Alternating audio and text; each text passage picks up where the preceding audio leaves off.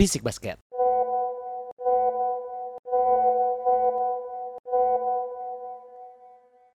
Yuhu, welcome back to Basic Basket, podcast seputar basket NBA dan juga dalam negeri yang dibahas secara santai sebagai pecandu basket. I'm your host, Dimas Yuhada aka Dimsu. Uh, di episode ini tetap ada Ramzi, walaupun gak ada candu-candunya. Soalnya kita menggunakan metode yang berbeda. Untuk episode 21 kali ini, kami ngetek via voice note, tidak face to face seperti biasa tidak bertatap muka, tapi kita bertukar voice note di rumah masing-masing karena ya seperti kalian tahu semua ini lagi sedang ada wabah COVID-19 yang di mana mengharuskan kita untuk stay di rumah aja. Jadi eh, nggak uh, apa-apa, semoga kalian tetap produktif, tetap jaga kesehatan, uh, tetap bisa beraktivitas walaupun tetap di rumah. Oke, tapi episode kali ini gue nggak cuma berdua doang sama Ramzi dan mungkin Ramzi akan mengenalkan kali ya tamu kita yang kembali. Gimana sih? Siapa nih kira-kira nih tamunya? Candu, candu, candu. Alhamdulillah nih masih sehat walafiat. Stay di rumah aja semuanya karena ya toh kita juga masih bisa mendapatkan asupan-asupan basket dari NBA League Pass yang kebetulan masih free sampai tanggal 22 April ini. BTW tadi juga Dim sudah nge-mention juga bahwa kita nggak sendirian dan ada satu temen gue nih Octavianus Abel. Coba saya persilahkan untuk berbicara. Silahkan. Yuhu. Yo, iya ada gue di sini Octavianus Abel. Terima kasih Ramzi, terima kasih Dimcu. Iya gue lagi kos-kosan banget nih karena kita semua tahu kan kita harus stay di rumah jadi nggak ada waktu buat keluar juga nggak mungkin bisa juga kan. Jadi gue olahraga lah di rumah untuk melawan si corona corona inilah. Gitu. Jadi kalian berdua gimana kabarnya? Semoga sehat terus ya puji Tuhan lah ya kalian masih tetap bisa ngambil podcast ini. Oke Dimcu balik lagi ke lu. So thank you Bel udah join di episode Fisik Basket ke-21 ini. Uh, terakhir lo di episode 6 atau 7 gitu ya. Awal-awal lah gue agak lupa. Anyway apa nih yang kalian lakukan nih? Uh, selama olahraga nggak ada nggak ada yang main basket juga udah postpone NBA semua liga di dunia semuanya berhenti. Kalau Ramzi obviously pasti nonton Lakers sampai bosen kali ya dia ya nontonin uh, Lakers yang menang-menang aja yang kalah yang gak ditontonin pasti.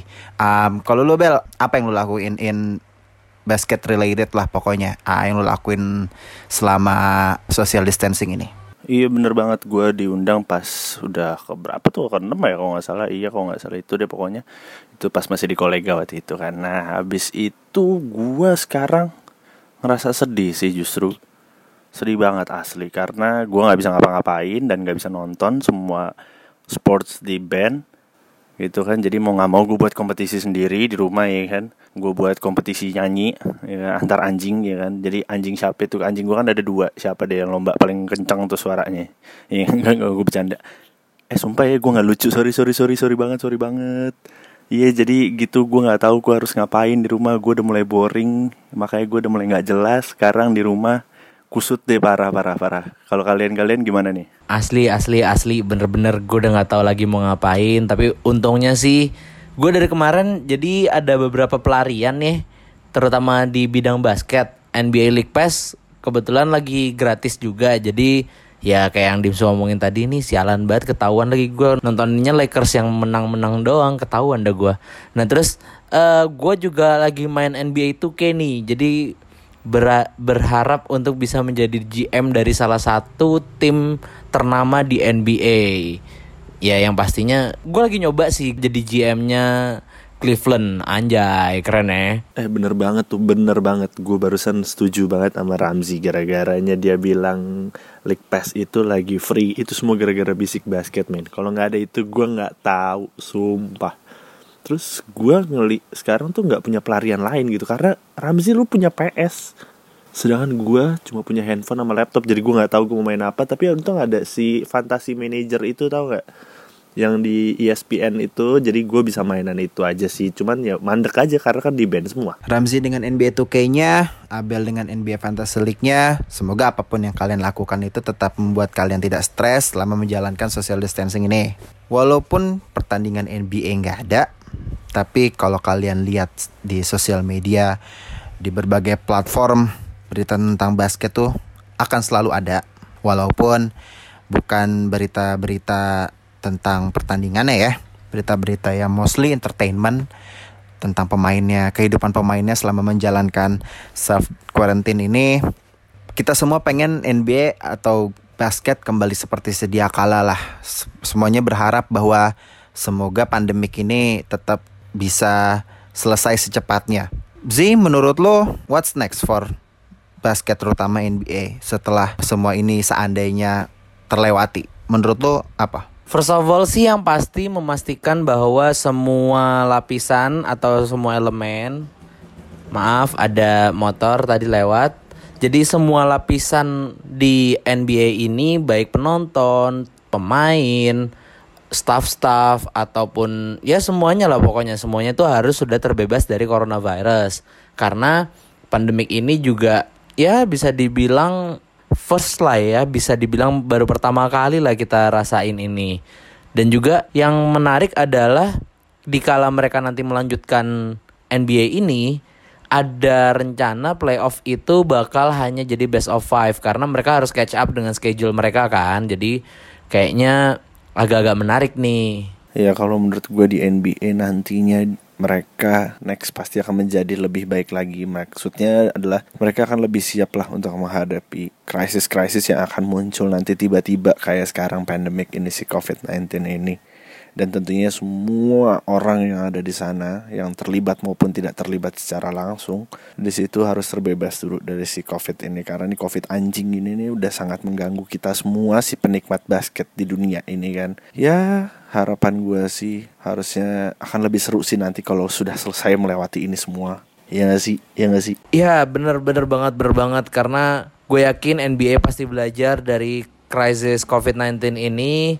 Dan semoga nanti ke depannya hanya ada time crisis aja. Jadi biar bisa main tembak-tembakan kan tuh sambil mungkin LeBron James mungkin anaknya LeBron mau tiktokan juga bisa gitu loh ya nggak? Mau nanya dong kenapa sih LeBron James mainan tiktok mulu? Gabut bapaknya kan udah ini masih puyeng juga kagak ada kerjaan.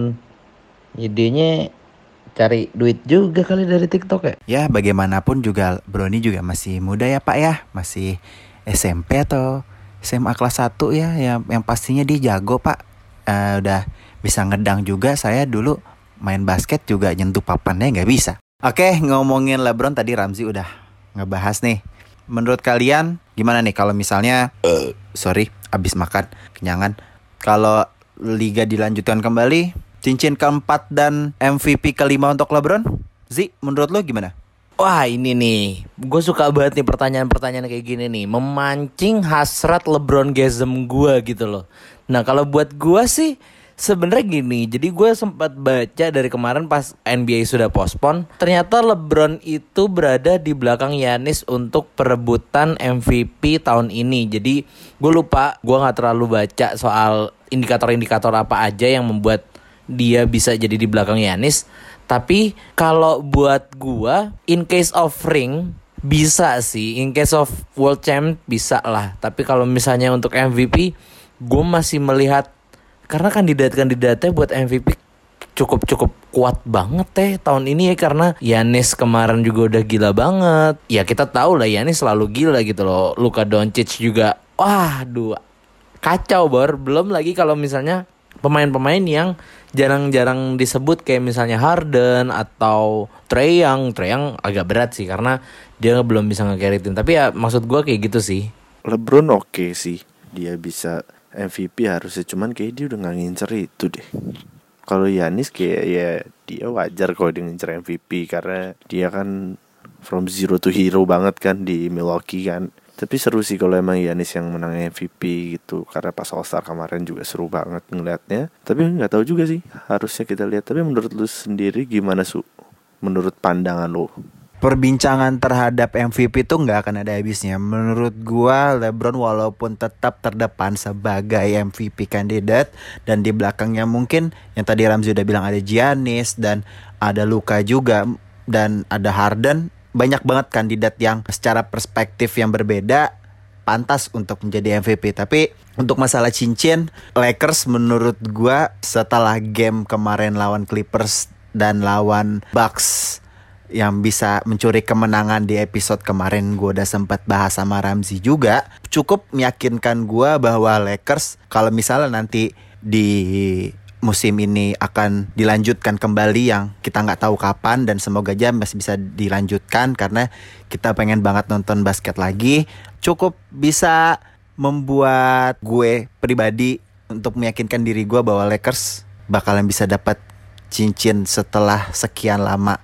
Terakhir almarhum Kobe yang yang mendapatkannya bersama Paul Gasol sama Lamar Odom dan terakhir sama Phil Jackson ya pelatihnya waktu masih Phil Jackson sekarang udah generasi yang berbeda udah berapa kali rebuild menurut gue pantas banget sih untuk uh, Lakers dapat cincin. Tapi ngomongin masalah Los Angeles juga nih gue dapat berita juga bahwa Los Angeles Clippers ownernya Steve Ballmer membeli suatu wilayah di Los Angeles senilai 6 triliun rupiah bro untuk membuat Los Angeles Clippers nanti di 2024 punya kandang baru. Silahkan siapa yang mau menanggapi mungkin dari Ramzi dulu deh Ramzi deh Ramzi. Gimana nih untuk menyaingi hegemoninya Lakers nih lu kayaknya udah was-was aja nih. Gimana? Kalau menurut gue sih justru di sini Clippers itu kayaknya kan kayak beberapa episode kemarin kita bilang wajah dari Los Angeles adalah Lakers gitu loh. Dan menurut gua Clippers di sini kayaknya nggak bisa untuk menyaingi itu even walaupun mereka udah punya PG, mereka udah punya Kawhi. Lakers terlalu dikdaya sih. Itu satu.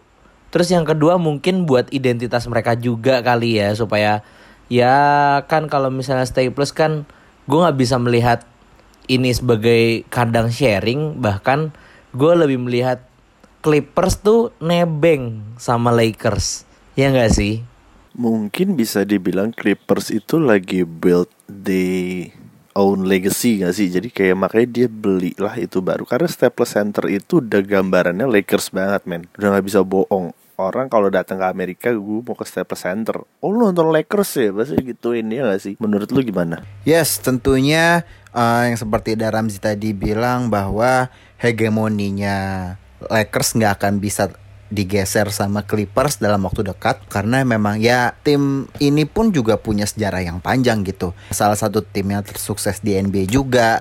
Jadinya sulit lah untuk tim mana pun gak hanya Clippers seluruh tim 28 tim di NBA semua franchise menurut gua akan sangat sulit untuk mengejar apa namanya prestasinya Lakers dalam waktu dekat gitu. Tapi yang bisa gue garis bawahi bahwa di sini bahwa Clippers sudah memiliki ancang-ancang di mana dia akan dalam kurun waktu ya let's say lima tahun ke depan mungkin akan bisa menggeser hegemoninya Lakers gitu. But let's talk about gimana kalau misalnya nanti liga sudah berjalan lagi dan ini iseng-iseng gue aja sih, cuman pemikiran gue aja. Kalau misalnya liga akan jalan lagi dan dibuka nih trade deadline, mungkin mungkin aja maksud gue kayak kalau misalnya ada kemungkinan lah untuk trade deadline satu pemain yang ingin kalian sign untuk tim kali yang kalian favoritin. Berarti kalau Ramzi Lakers kalau misalnya Abel menu kalau singet gue lu kayak suka Kyrie berarti lu Brooklyn Nets menurut lu siapa pemain yang paling cocok nih? Menurut gue sih ya gue setuju banget kalau bisa ngesign eh enggak sorry sorry bukan ngesign tapi balikin dulu Kevin Durant di Brooklyn karena dia impactful banget seiring yang waktu playoff vote itu di Golden State dia sebelum dia cedera wah dia impactful banget kita udah lama banget ngomongin Kevin Durant nih kan sedangkan dia udah menuju balik. Terus gue berharap kalau dia punya Kyrie Irving Kevin Durant Spencer Dinwiddie terus Allen sama DeAndre Jordan gue berharap banget dia punya salah satu orang yang bisa ngelapisin mereka semua yang bisa ngelit mereka semua. Ya gue betul LeBron sih sebenarnya di Brooklyn. Gimana menurut lo semua? Kalau lu gimana su? Gimana Ramzi menurut lu? Wah si bangsat ini lo anjing. Enggak, enggak, enggak. Nih, yaudah, gue kasih aja deh. Buat lu, nggak apa-apa. Uh, kita tuh keren aja gimana buat Brooklyn Nets kayaknya uh, eh, gue bakal kasih KCP terus uh, nanti sebagai gantinya uh, Lakers dapat Dinwiddie sama KD gimana gimana Hah? ayo coba gitu aja kayaknya itu fair deal deh Ntar, kenapa harus KCP nyet? KCP tuh useless banget Nyet. di Lakers pun menurut gue dia baru kelihatan terakhir-terakhir selalu di quarter 4 menit terakhir baru kelihatan. Gak, gak itu udah gak fair men itu gak fair. Ya gue kan berhayal kan. Jadi nggak apa-apa dong gue ngambil LeBron dong. Jadi gue betul LeBron, Irving, ya kan. Terus ada KD juga ditambah bawahnya tuh si Jared Allen sama si DeAndre Jordan udah cukup lah. Spencer Dinwiddie, Johnson, siapalah itu teman-teman yang lain yang mendukung lah pokoknya. Ya udah deh kalau nggak KCP gue tambahin deh sama Kyle Kuzma Alex Caruso jangan dia our go to jangan nggak boleh nggak boleh ya udah kalau buat Lakers sih kayaknya mereka masih membutuhkan hmm, mungkin pelapisnya AD kali ya. Tapi gue nggak tahu nih siapa ya yang kira-kira cocok ya. Sebenarnya udah ada Markif Morris dan juga udah ada si Dion Waiters sudah. Seenggaknya udah bisa menjawab apa ya masalah-masalah Lakers yang dari awal musim kita omongin sih su Enggak, enggak, enggak. Kyle Kuzma tuh udah mulai ketularan juga tuh, ketularan KCP itu udah mulai-mulai tuh hati-hati tuh. Rambutnya udah belang ya kan. Bye-bye buat pakai Caruso tuh. Caruso udah agak mendingan tuh udah sekarang. Enggak, enggak. Udah lu mendingan tuh ya kan lu ambil aja tuh Lance Stevenson lagi lu balikin itu ke Lakers Lebronnya kasih gue kalau nggak gue tuker deh tuh sama Spencer Dinwiddie lu ambil deh nggak apa-apa tapi Lebron buat gue sama AD AD LeBron James first pick dua tahun ke depan. Tolol banget lu bel. Bel anjing. Anjing nggak mau lah gue gila semuanya diambil cuma buat first pick. Oga banget bro. Ini Lakers bro. Bukan Atalanta Hawks. Bukan New York Knicks yang mau first pick tapi nggak dapet dapet itu bro. Sorry ya bro. Tapi kalau buat gue uh, basically buat Lakers tahun ini bukan tahun ini sih. Maksudnya ya belakangan ini gue sudah cukup yakin dengan squad yang dipunya karena ya kalau melihat kedalamannya udah cukup oke okay, cuman KCP sama Kyle Kuzma aja sih yang harus gue buang itu. Eh tapi gue setuju sih emang cuma dua itu doang sih yang agak bikin beban sih sebenarnya. Terutama KCP ya KCP itu nggak penting banget sumpah. Kenapa sih dia bisa masuk NBA emang dia dulu college-nya jago apa? Apa gimana sih? Nih Bel, gue kasih tahu ya. Buat lo semua pendengar bisik basket ya, gue kasih tahu nih. Karena KCP itu sampanjing.